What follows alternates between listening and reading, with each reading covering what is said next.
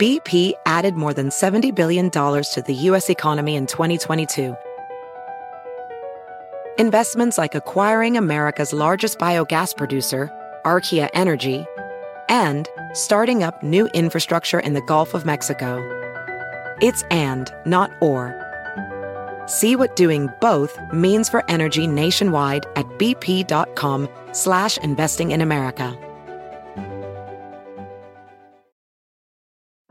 At Morgan Stanley, old school hard work meets bold new thinking.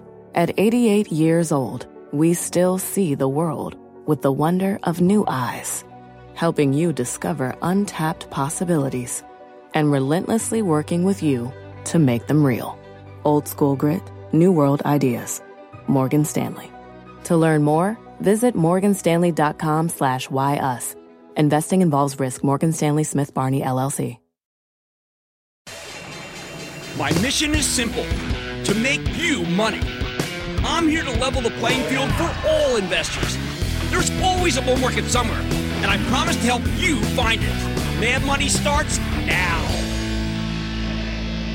Hey, I'm Cramer. Welcome to Mad Money. Welcome to Cramerica. I people make friends, just try to make us some money. My job is not just to entertain you, but to educate and teach you. So call me at 1 800 743 CNBC or tweet me at Jim Cramer.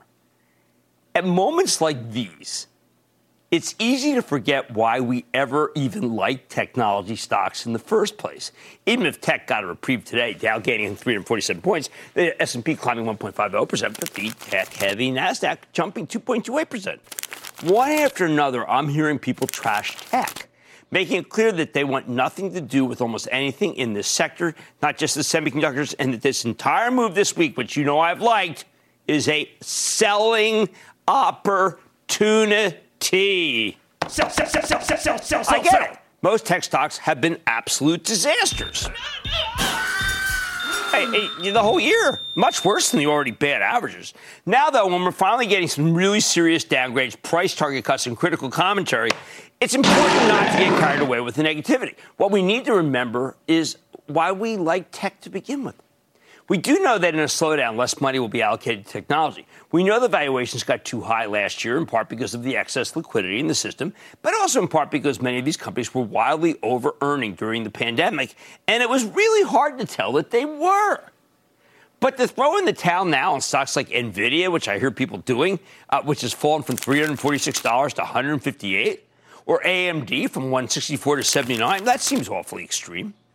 They weren't worth what they were selling for back at their highs, but do they really deserve to be worth as little as they are now?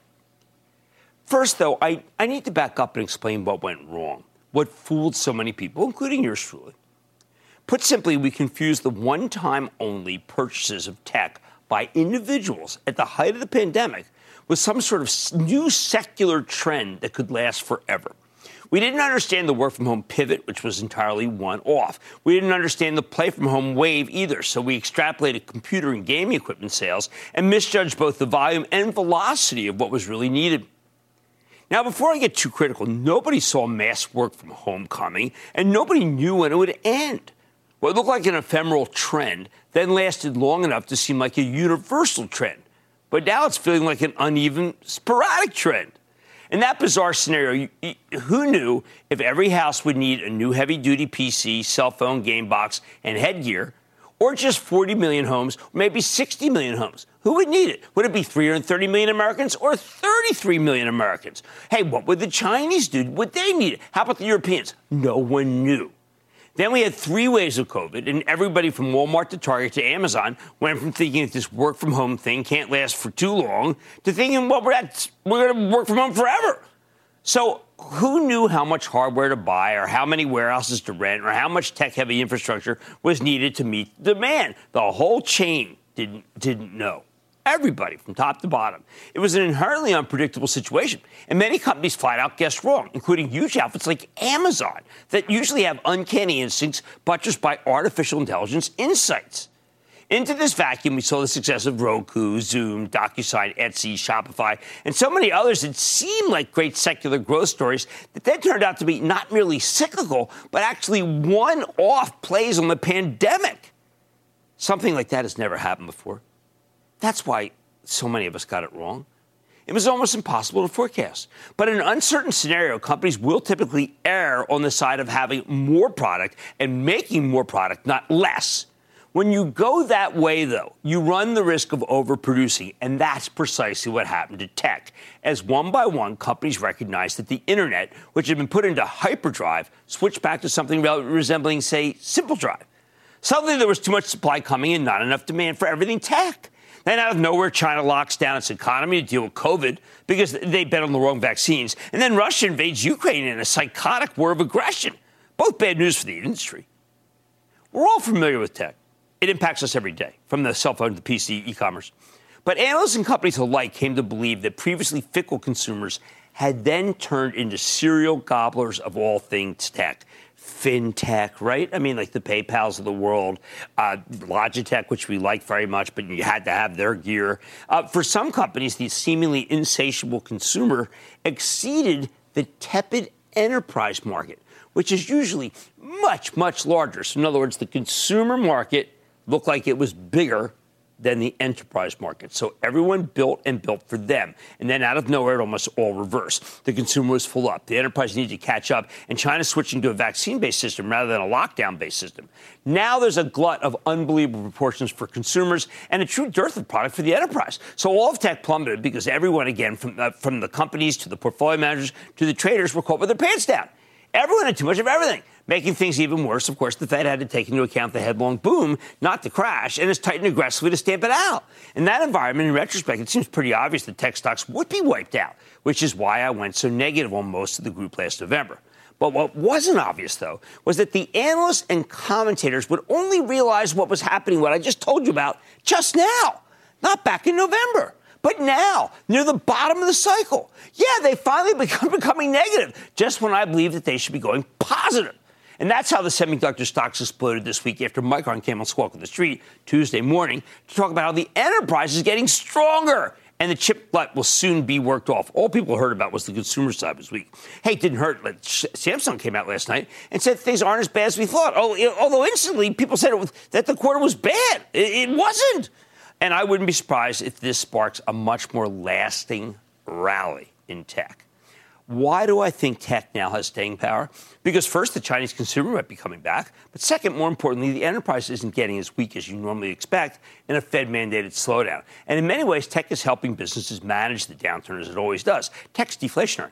You can lay off lots of people with new technology. You can figure out how to make things more cheaply, do more with less tech because of technology. You can make better products with more tech. All this is happening now. The smokescreen of the consumer's tail off obscured an underlying rise in corporate demand that's now playing out and playing out fast. As someone who's seen many a cycle, I know that you can't wait for the inventories to burn off or online advertising start coming back. You have to anticipate the turn when things look really bad, like right now. That means most analysts who, turn, who only turn negative right here will be wrong. They're seven months too late. Remember what tech's role in society really is to improve an enterprise or a consumer's life with something faster, less wasteful, more intelligent, and more helpful. The enterprise needs 5G wireless and high performance computing more than ever to keep up with demand. It doesn't need more PCs or printers or low end cell phones. It needs top notch cybersecurity, not grafted on hardware. The bottom line you need to recognize that tech could have more than just a temporary bounce, at least if you're looking at companies that provide new life to the enterprise, even as admittedly the consumer side still looks pretty ugly. Harriet in Florida, Harriet. Hello there, Jim. Hey, Jim, I've held on to my shares of Dick's Sporting Goods, which of course are underwater. Um, but I was wondering, what are your thoughts on specialty retail and DKS in particular? Okay, I happen to like Dick's more than I like the specialty retail group. And one of the reasons I like Dick's is that I think that Lauren Hobart is fabulous. This stock sells at seven times earnings. I almost think like it's like sexism that sells at seven times earnings. I'm not kidding. There's no reason why that stock should be so low. And I invite Lauren Hobart to come on any day of the week because she's a fabulous manager. All right. You need to recognize that tech could have more than just a temporary bounce, at least if you're looking at companies that provide new life to the enterprise, while the consumer side, I'm not saying, is good. It's still ugly. On Mad Money tonight, speaking of the, of the enterprise side, C3 AI had a strong showing this week. So could the enterprise software stock be ready to continue its run? I'm going to talk to the CEO. Then is it time to get defensive if you want to with a stock like Coca-Cola? I'm taking a closer look at the stock.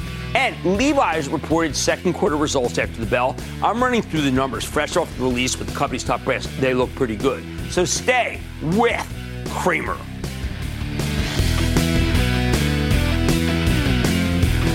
Don't miss a second of Mad Money. Follow at Jim Cramer on Twitter. Have a question? Tweet Cramer. Hashtag mad tweets.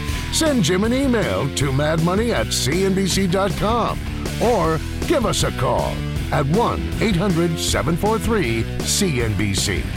Miss something? Head to madmoney.cnbc.com. Looking for a rewarding, life changing opportunity that enhances the lives of children in your community?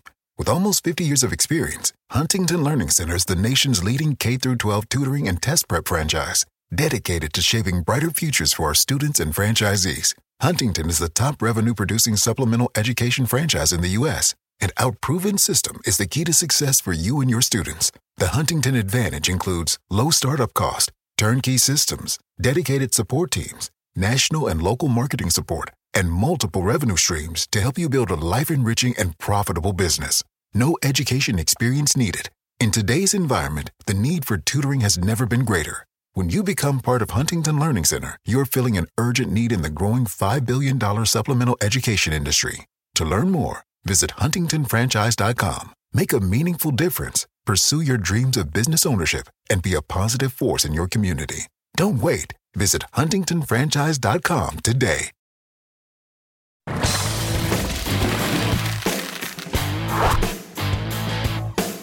Right, what's the deal with the stock of C3 AI, the enterprise software company focused on artificial intelligence and machine learning?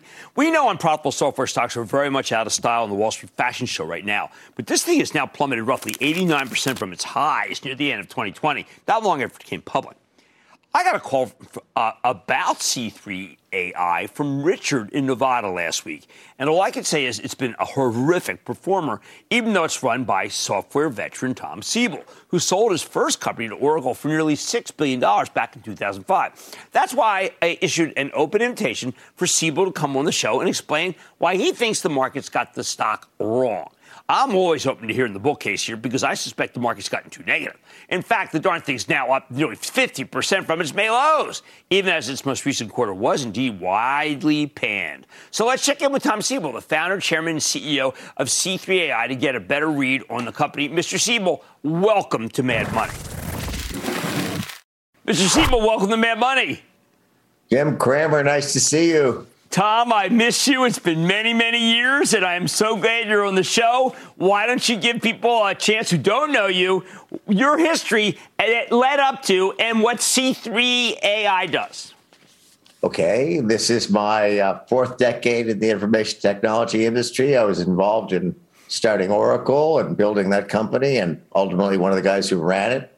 Uh, in 1993, you'll remember we started Siebel Systems, sure. which uh, was a very rapidly growing, uh, cash positive, profitable business um, where we invented the CRM market and we had about 80% share in CRM, sales, marketing, customer service, before we sold that uh, company to my friend Larry Ellison in January of 2006. At a considerable profit, at a considerable profit for everybody who was in it that was a good business. I think that was the most rapidly growing enterprise application software company in history. Right. We went from uh, standing start to about two billion in revenue in six years, and then in uh, in uh, we started in January of 2009. We started C3AI, and we've invested about a billion dollars. Okay, building a software platform and a set of 42 applications that basically take this. So the enterprise application software market, as you recall, when we started this at companies like Oracle right. and SAP,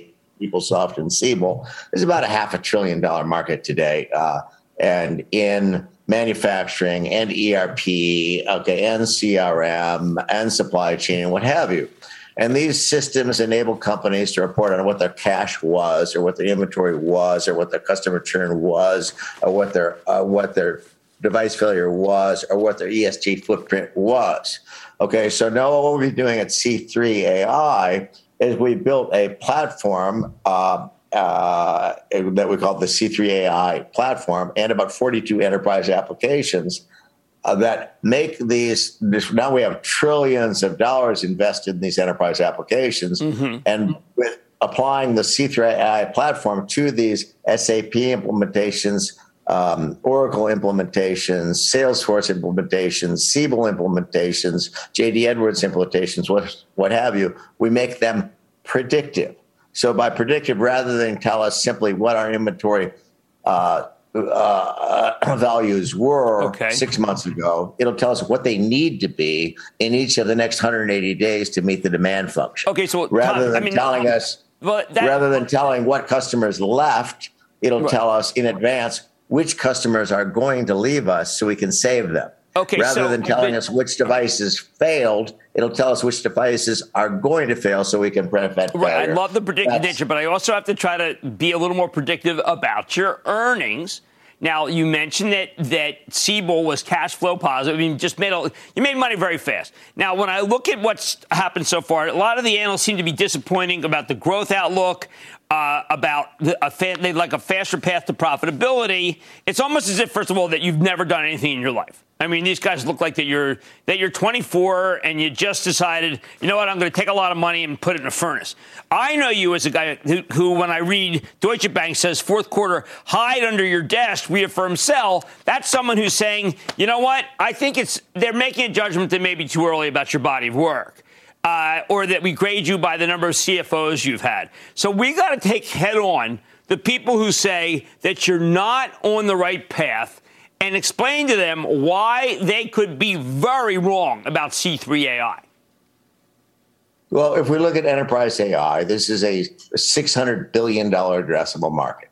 We're the world's leading provider in the space. We're a quarter of a billion dollar software company. We're growing last year at I think a 38% compound annual growth rate, which is the which is the in the top decile of growth.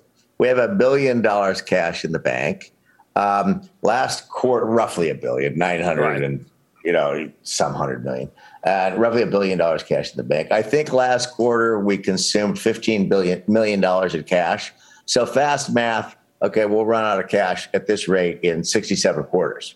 Now, the um, this is important to understand, Jim, and it's true. I mean, this is not my first rodeo. This right. is a structurally this is a structurally profitable business. By structurally profitable, I mean we have 80% gross margins. It's not that hard to run a cash positive profitable business with 80% gross margins. And so it um, you know we have a clear path to profitability goodness we're spending i think 46% of revenue on marketing and branding if we cut that down to i'm sorry 43% right. if we cut that down to any reasonable right. number I mean, we could throw this into cash positive, profitable, actually in 90 days. But Tom, shouldn't you shouldn't you do that? I mean, in order to be able to uh, look, I know you don't want to answer people who are, have never done what you've accomplished, but we have investors who are saying, look, I'm in this thing. I, I know Siebel is bankable. I want to see right now, th- this year, that he can't make a lot of money for me. Not well, bad. I think what we need to look at is the addressable market opportunity. Okay. And for me to throw this into a cash positive business in 90 days, which I could do, right. would, would, be not in the best interest of the shareholders and not in the best interest of our customers. We have a clear path to profitability. Uh, okay, in the next, you know, let's say uh, six quarters, okay. where we basically reduce our marketing expenses from 29% of revenue to 11. Nobody spends 29% right. of of revenue on marketing. Our R&D expenses to main, establish technology leadership have been 44% of revenue. Goodness, Jim, nobody spends 44% no, of revenue. I agree. I, you know, look, so we, we, we I am more of a devil's advocate level. on this one, Tom. Uh, you've made, when I was a hedge fund manager, you made me so much money that to be dismissed the way the research is doing it is wrong. At the same time, I understand, and you understand, that the market is jumpy and jittery about companies that are not making money. And you and I know that that may be wrong at this time, but I also, the sentiment is not completely crazy. You know, Jim, and and I don't want to. You you know, I have enormous respect for the markets, and I have enormous respect for investors. But markets are pretty jittery right now, right? And I think we're likely to have a bloodbath in the tech market in in the next two years. I mean, you and I have seen this movie before, right? Okay, and it's going to get ugly out there. And mo- many of these companies are not ongoing concerns. C three is an ongoing concern. We have a billion dollars cash. Right, well, uh, unfortunately, I, I, I do have to leave it at that because we've gone on a little bit long. But I'm with you. I got to see. But, you know, I you have to, it's a, a tough line to straddle. But Tom Siebel is backable. You are a bankable person. And I've been banking with you for 25 years, and I'm not going to change. And I'm glad you're on the show. Tom Siebel, Chairman and CEO of C3AI. Thank you for coming on the show. Thank you, Jim. Good. Yeah, money's back in for me. Coming up, Cramer's got a fresh take on a bubbly icon. Should you be sipping this stock on the rocks? Next. Across America, BP supports more than 275,000 jobs to keep energy flowing. Jobs like building grid scale solar energy in Ohio and producing gas with fewer operational emissions in Texas. It's and, not or. See what doing both means for energy nationwide at bp.com slash investing in America. Professional welder Shayna Ford used VR training developed by ForgeFX to hone her skills as a welder. The more time that you spend practicing it, that's what separates a good welder from a great welder. VR training can help students like Shayna repeatedly practice specific skills. Virtual reality definitely helps because the more muscle memory that you have, the smoother your weld is. Explore more stories like Shayna's at meta.com slash metaverse impact.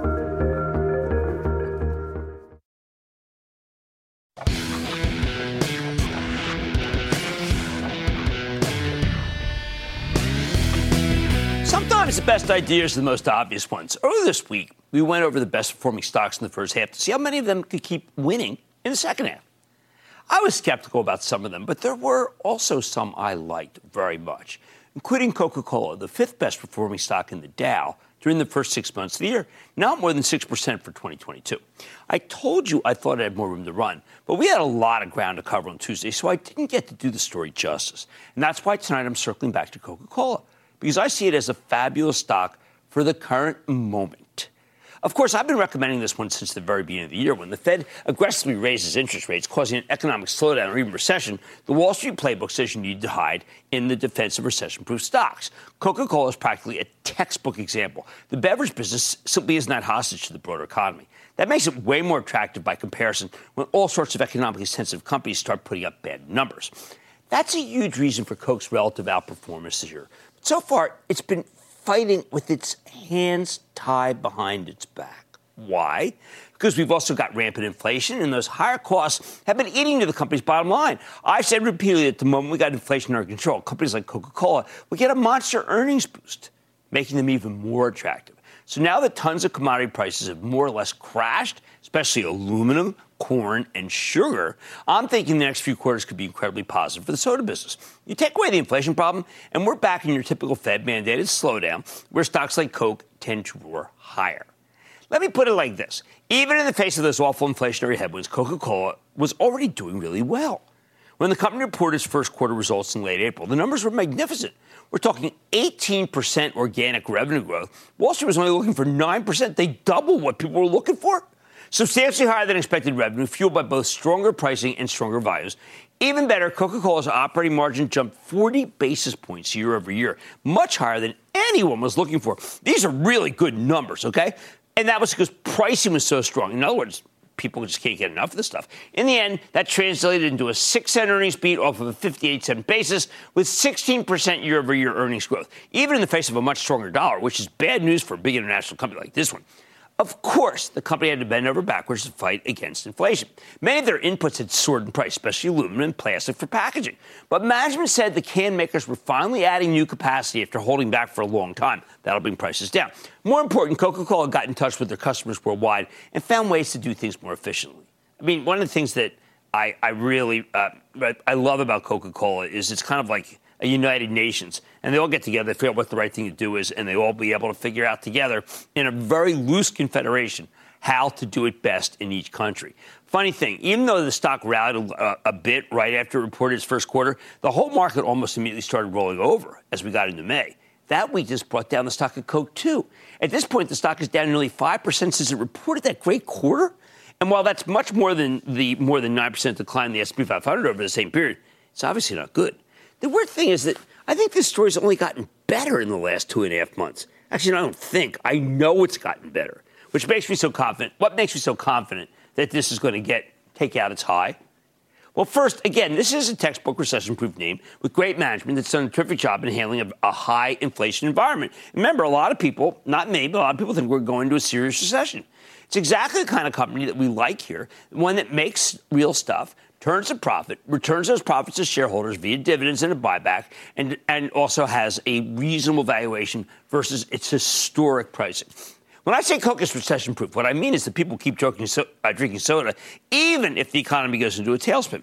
At the same time, the 2.8% dividend yield looks more attractive now that bond yields have come down from the recent highs. And Coke trades at 25 times this year's earnings estimates, right in line with the average multiple over the last three years. Uh, I, I, think 25 times earnings is plenty reasonable, given that this company just delivered 18% organic growth and is one of the best run companies in the world. Second, Coca Cola's got a reopening kicker. These guys have a food service business serving restaurants, and now that we're no longer letting COVID control our behavior, that business is making a huge comeback. The food service business is up against some very easy comparisons right now, making this an excellent time to own the stock of Coca Cola. Third, booze. This company's finally getting the alcohol business via partnerships with real liquor companies, good ones. Last year, Coca Cola launched Topo Chico, which is my favorite. That's a hard seltzer uh, Topo Chico hard seltzer with Molson Coors. Uh, Topo Chico seltzer is fantastic, fizzy water. But when they put it together with Molson Coors, it's amazing. It's become very competitive. Topo Chico did incredibly well in the first year, becoming the number three brand in the category, even though it was only available in a third of the country, unlike the number one and two brands, which are everywhere. I am a big fan of the pineapple flavor. Oh, and Coke just launched a Simply Spiked Hard Lemonade product a few weeks ago, along the same lines, hearing good things. But on top of that, they announced a partnership with Constellation Brands back in January to sell Fresca cocktails. This thing is everywhere. Fresca, the blizzard flavor. I feel like I'm a teenager again. If you told me Fresca would be the fastest growing soda trademark in Coke's U.S. business a couple years ago, I would have laughed in your face. But that's exactly what it is. And apparently, the grapefruit flavor is already a very popular mixer. Um, and not apparently, I know it is because it's what I use. Okay, anyway. Then there's the Jack and Coke partnership. Just last month, Coca Cola teamed up with Brown Forman to create a canned Jack Daniels and Coke cocktail, including Jack and Coke Zero and Jack and Diet Coke. I've had them. Wow. It's launching in Mexico later this year for expanding the rest of the world. This one seems like an obvious slam dunk to me. I, now, just to be clear, uh, Lisa goes for the Coke Zero. I, I go for the Diet Coke. Now, cocoa is no longer being crushed by inflation. This has been their biggest challenge, but now prices are finally going in the right direction. Do you know that corn is down 27% from its April highs? That's incredible. Do You know, including a 23% decline over the last uh, over the past three weeks. A lot of corn syrup in this stuff. Sugar's down 10% from its April highs. These are hugely important inputs. Aluminum is down 41% from its peak in March. So the packaging problem is solved. Freight's been a problem, but trucking prices are now down 18% year to date. And as we saw from today's uptick in jobless claims, I wouldn't be surprised if the labor inflation issue gets solved in the not too distant future. I told you I'm bullish about this stuff. The only area where Coca-Cola is worse off is the insanely strong dollar, up 9% since the first quarter, although that, of course, is very uh, deflationary, too. It means that foreign earnings translate into fewer greenbacks. Not good, but currency fluctuations are much easier for Wall Street to ignore than rampant raw cost inflation. The bottom line so far, in a very bad year for the stock market, Coca Cola has been one of the really consistent winners out there. These guys were already putting up great numbers when inflation was insane in the first quarter. Now that so many of their key costs have come down dramatically from their highs, and the whole thing's run by the brilliant, irreverent, risk taking James Quincey, I think Coke's results will only just get better. Now we're going to go to Joseph in Texas. Joseph. Hello, Jim. Joseph. I followed your story, uh, your show for many years. It's a pleasure to be on with you. Oh, thank uh, you. Thank you very much. Yes, sir. Yes, sir. So my question is about Oatly. Um, I'm a big fan of the company. Been buying since uh, February, just kind of nibbling here and there. Okay. That's the potential. It's got the international exposure for me just wondering if I should start buying heavy. Okay, well, look, I'm not recommending stocks that are losing money. That said, I will tell you that stock has finally paid enough, played enough time in purgatory that I think it actually may be bottoming. And it wouldn't it would make a lot of sense for someone else in the business of, of soft drinks or in the drink uh, business of fruit drinks to buy Oatly to finish their stable. Look, in a very bad year for the stock market, Coca-Cola has been one of the few consistent winners out there. I think Coke's results will only get better as the year goes on. We've got a lot of head of Mad Money, exclusive with Levi's, fresh off of earnings. What Levi's is able to tell us about the state of the consumer, recession fears, and also just some terrific, terrific results. I'm going to talk to the CEO. Then GameStop popped today on the news that the company's doing a four for one stock split. But is this the, really the catalyst that makes the stock worth buying? I'm going to give you my take, and then you can go on Reddit and Twitter and say really loving things about me. And all your calls rapid fire tonight's edition of the Lightning Round. So stay with Cramer.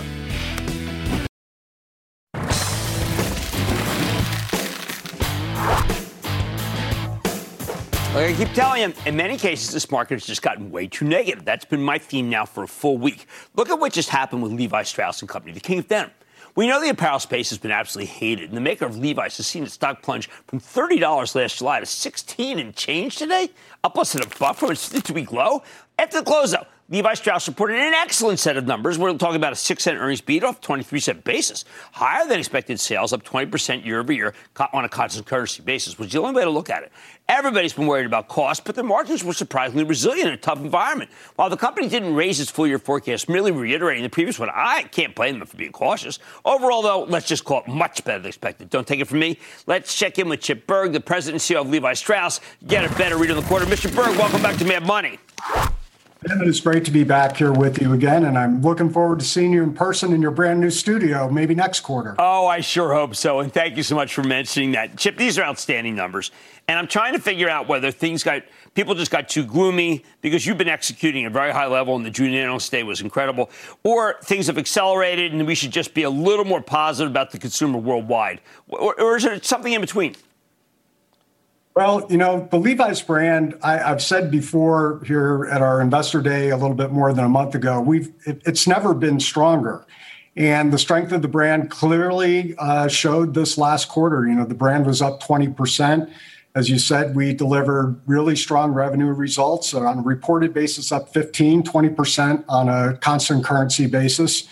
Really strong margins. Our gross margins were 58.2% which was equal to a year ago. And in light of all of the cost pressures and everything else, uh, it's testimony to the actions that we've taken. Um, you know, the revenue growth was a combination of both really strong unit growth as well as average unit retails being up 8%, uh, reflecting the pricing that we've taken. So the business has momentum. Um, we, as you said, we reaffirmed guidance mm-hmm. for the full year um, coming off of the beat this quarter. And it's just, to have an element of conservatism in, this, in there as we look ahead. But um, we've got a ton of confidence in the business based on the momentum that we carried through this quarter. Well, I, I think you should. Now, Chip, I was going to say at one point when I went to uh, over the analyst meeting, I said, geez, they're taking a, a, a page out of the Nike playbook. But when I saw your direct to consumer numbers, I'm thinking they're taking a page out of your playbook. Those were extraordinary, Chip. You've really gotten aggressive in that since, since you came public. Well, it, it, it, goes all the way back uh, almost, you know, almost 11 years since I joined the company. Direct to consumer has been a focal point of our strategy for the last 10 years. It was 20% of the company's business when I joined. Uh, it's now 37%. This last quarter was 37% of revenues, and we've set a very ambitious target of direct to consumer being 55% of our business five years from now. And it's strategic for a couple of reasons. Number one, we can control how the brand shows up, what the consumer experience is in our own stores and on our own e commerce sites. Number two, we get all of the data on that consumer experience right. as well. And that over time is going to become really, really important. And then, you know, most importantly, um, we bring the brand to life in our own retail experience, and and that is, uh, you know, that's what's been driving our results over the last couple of years. It is gross margin accretive. It is a more structurally attractive business for us, and we're committed to it. We're continuing to invest in building new doors. We'll build about 100 new doors a year every year for the next five years, and we'll have about 1,500 owned and operated stores in the next couple of years. Well, I think those are great, and one of the things I'm excited about that's in them uh, is is Beyond Yoga. I'm trying to figure out. You know, at the analyst day, the person who's running Beyond Yoga, who's excellent, says it could be a billion dollar brand one day. I, I hate to say it, I actually think it could be bigger than that. Now, maybe that's because I, I, my eyes are too big from what Lulu's done, but it is. It's just a great concept. Yeah, we're really pleased with this acquisition, Jim. It's still really early days, but we just opened up our first retail experience. It's a pop up store at the Grove in Los Angeles. It opened on uh, June 25th. Uh, it's off to a really good start. Um, when consumers experience this brand, the product is really differentiated. It's super soft. We talk about its buttery softness. Um, and we've now got a men's line, which we've just recently introduced. Um, we we bought this brand. It's it'll be over a hundred million dollars this year. Um, but we didn't buy it because we thought it was going to be a $100 million brand. We really do believe it could be a billion dollars in the not too distant future. And I agree with you. Once we cross a billion, then it's on to 2 billion. And uh, we think the opportunity here is really significant. And it's going to become an ever increasingly important part of our portfolio as we continue to diversify this business. Now, I was uh, surprised at, at the reinvention of Dockers. Uh, now, Dockers is a kind of a older brand, Chip, and you you and I both know it kind of it kind of got football to different department stores, man. I one. It's coming back, isn't it? It is. Um, in fact, Dockers was accretive this quarter. It's been accretive for the first half of the year. It was up 27% this quarter. Um, I'm really pleased with the performance of this business. We've we've taken a very different approach to running it. We carved it out very separately um, in the past, we have run the Dockers business with parts of people who spent most of their time on Levi's, and it just wasn't working. Right. And so now we have a fully dedicated team. It sounds really simple, like why didn't we do this a long time ago? But we've got a fully dedicated team. That means everybody who works on Dockers is only working on Dockers. They have true skin in the game on this. We're almost running it as if the company is private equity and it's one of our assets. And um, the results speak for themselves. The business has really turned around. We're attracting a younger consumer. Our e commerce business is on fire. Uh, and it's starting to begin to take the shape more of a Levi's business in terms of more direct to consumer, more international business. Both of those are structurally more attractive than the than the traditional wholesale business, which is where it had been stuck right. for a real stuck. long time. So we're pleased and very very optimistic about its future. Well, okay, so you know that uh, I am a very big fan of Harmit Singh. I had dinner with him very recently. Now, he talked about the priorities, and I'm a growth guy too, and he talked about growth, and he talked, about opening stores. But, you know, you got that two, 2 billion plus slug of debt.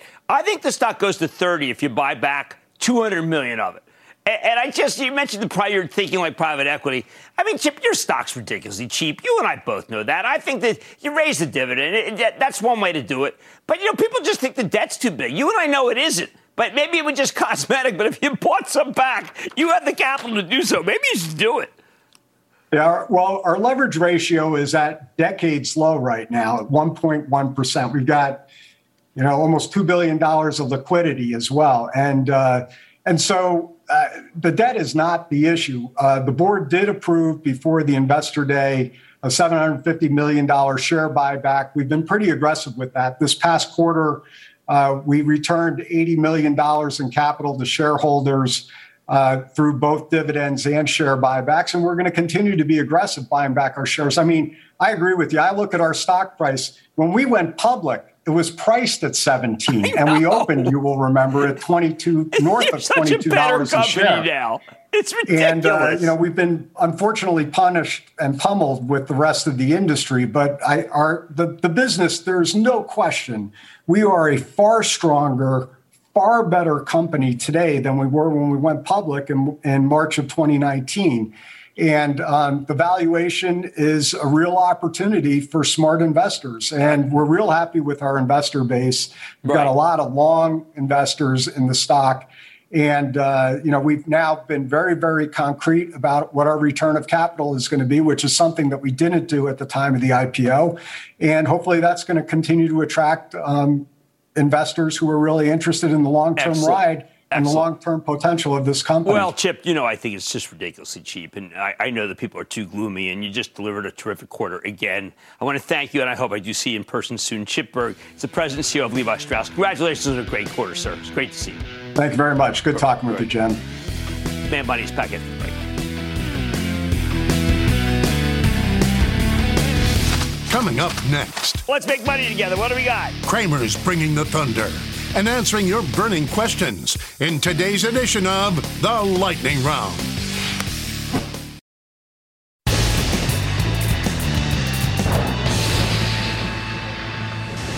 It is time the lightning round. And then the lightning round is over. Are you ready? Ski Daddy. Time for the lightning round. Let's start with Eric in California. Eric.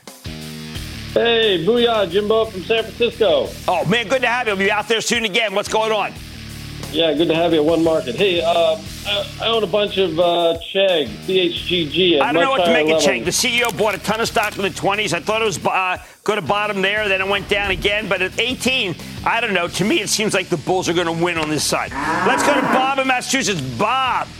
Hey, Jim, thanks for all you do. Uh, looking at the natural gas space. I know you like Devon, but I'm looking for something a little cheaper. How about Comstock Resources? Comstock Resources, very cheap stock. I'm glad you mentioned Devon. You know that uh, we have big, big positions in the oils for uh, for my Charitable Trust, and there's been a lot of nice things being said about the Charitable Trust, and I hope people watch uh, Monday when we're going to do a big club meeting. Let's go to Horace in Maryland. Horace. Hey, Jim. I'm a first time caller from Maryland, and I want to thank you for all of your uh, advice over the years. Thank you. Uh, thank you. Like many others, I'm struggling in this bear market, uh, and I'd like your opinion on the stock I purchased at a much higher than current um, level. And I wonder if I should sell, hold, or buy more. And that stock is Moderna. Okay, I think Stéphane Bancel is, is really the, the, the, very real deal. I think that stock has now come down enough. I, I would want to own Moderna. I do like Pfizer more than Moderna because Pfizer bought Biohaven, and that was a really, really smart acquisition. Let's go to Robert in Colorado, please. Robert. Hi, Jim. Um, I'm calling about uh, ONEOK, ticker symbol OKE. I wonder if I should just keep it for the long haul or take my profits. Oh no, keep it. I mean, you know, look, I I know uh, I'm I'm good friends. Well, it's been a long time now with Walter Hulse, who uh, is a very important guy there, and Walt is one of the best people I've ever seen when it comes to oil and gas. I think that's a fantastic stock with a great yield. I think you should own it. OKE, a great stock. Tom in Rhode Island, Tom. Booyah, Jimmy Chills. Yo, man, Chills in the house saying how to help um, some stocks that people are controversial. What's up? Uh, we're seeing a decline in the auto industry. What's your uh, thoughts on Gentex going forward? You know, they do a lot of really good stuff inside a car. I saw the Tenneco deal. I'm going to say buy Gentex. I'm starting to warm up to autos. Now, no one's warming up to autos except for me, and I always like to be the only guy. Hey, let's go to Rajiv in New York. Rajiv. Hi, Jim. Great show. Um, wanted to ask you about applied materials, please. Uh, you know what? I think AMAT is at 12 times earnings, and it's too good a company. And you know, I'm going to give you two for. I I think Lam Research is really terrific down here too. And that, ladies and gentlemen, is the conclusion of the Lightning Round. The Lightning Round is sponsored by TD Ameritrade. Coming up, Cramer sees a big opportunity for this ultimate cult stock. Does GameStop's future lay in the metaverse? Stick around. Cramer, you are super. You are awesome. I'm a first time investor. Thank you for inspiring me to get in the game. Your show is the best. I am so glad you're on TV. I want you to know that you have transformed me. Thank you, Cramer.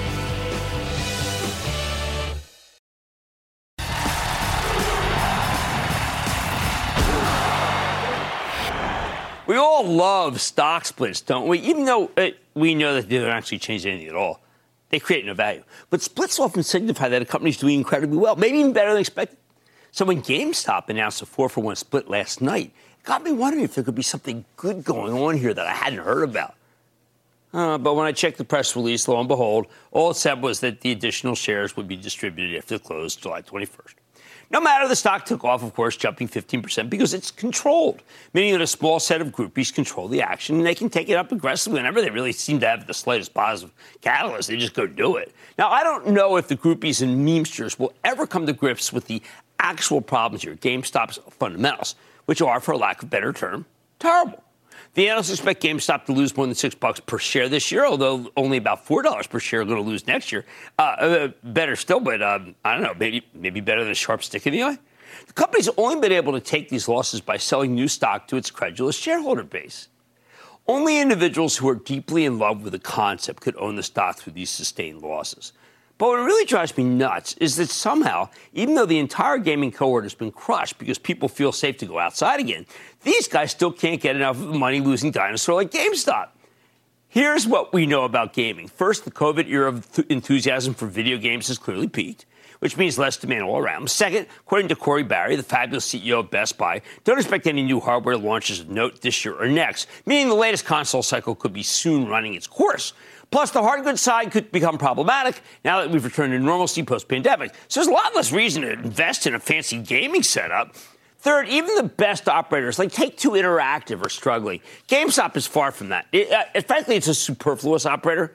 Now, the company's shedding underperforming stock uh, shares. That's good. Has very hands-on management team, ostensibly led by mega shareholder Ryan Cohen.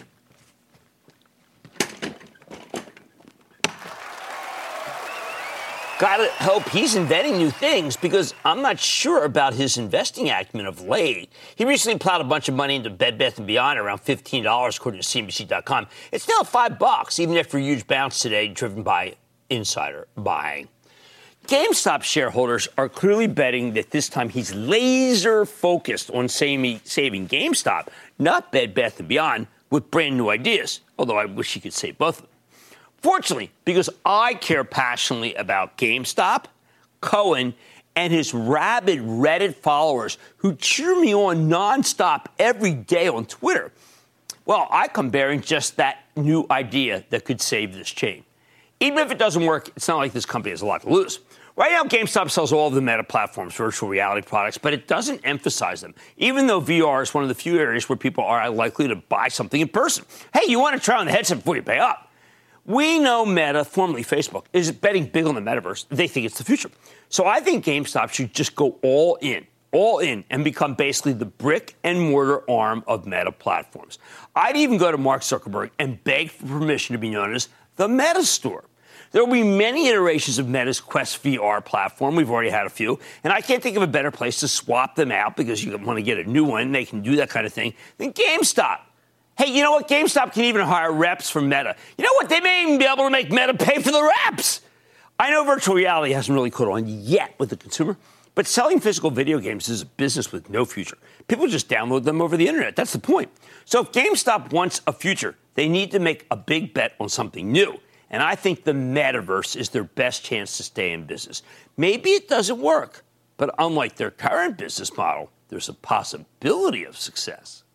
I like to say there's always a bull market somewhere. I promise I'll fight just for you right here on Mad Money. I'm Jim Cramer. See you next time. The news with Shepard Smith starts now. BP added more than $70 billion to the U.S. economy in 2022 by making investments from coast to coast. Investments like building charging hubs for fleets of electric buses in California and starting up new infrastructure in the Gulf of Mexico.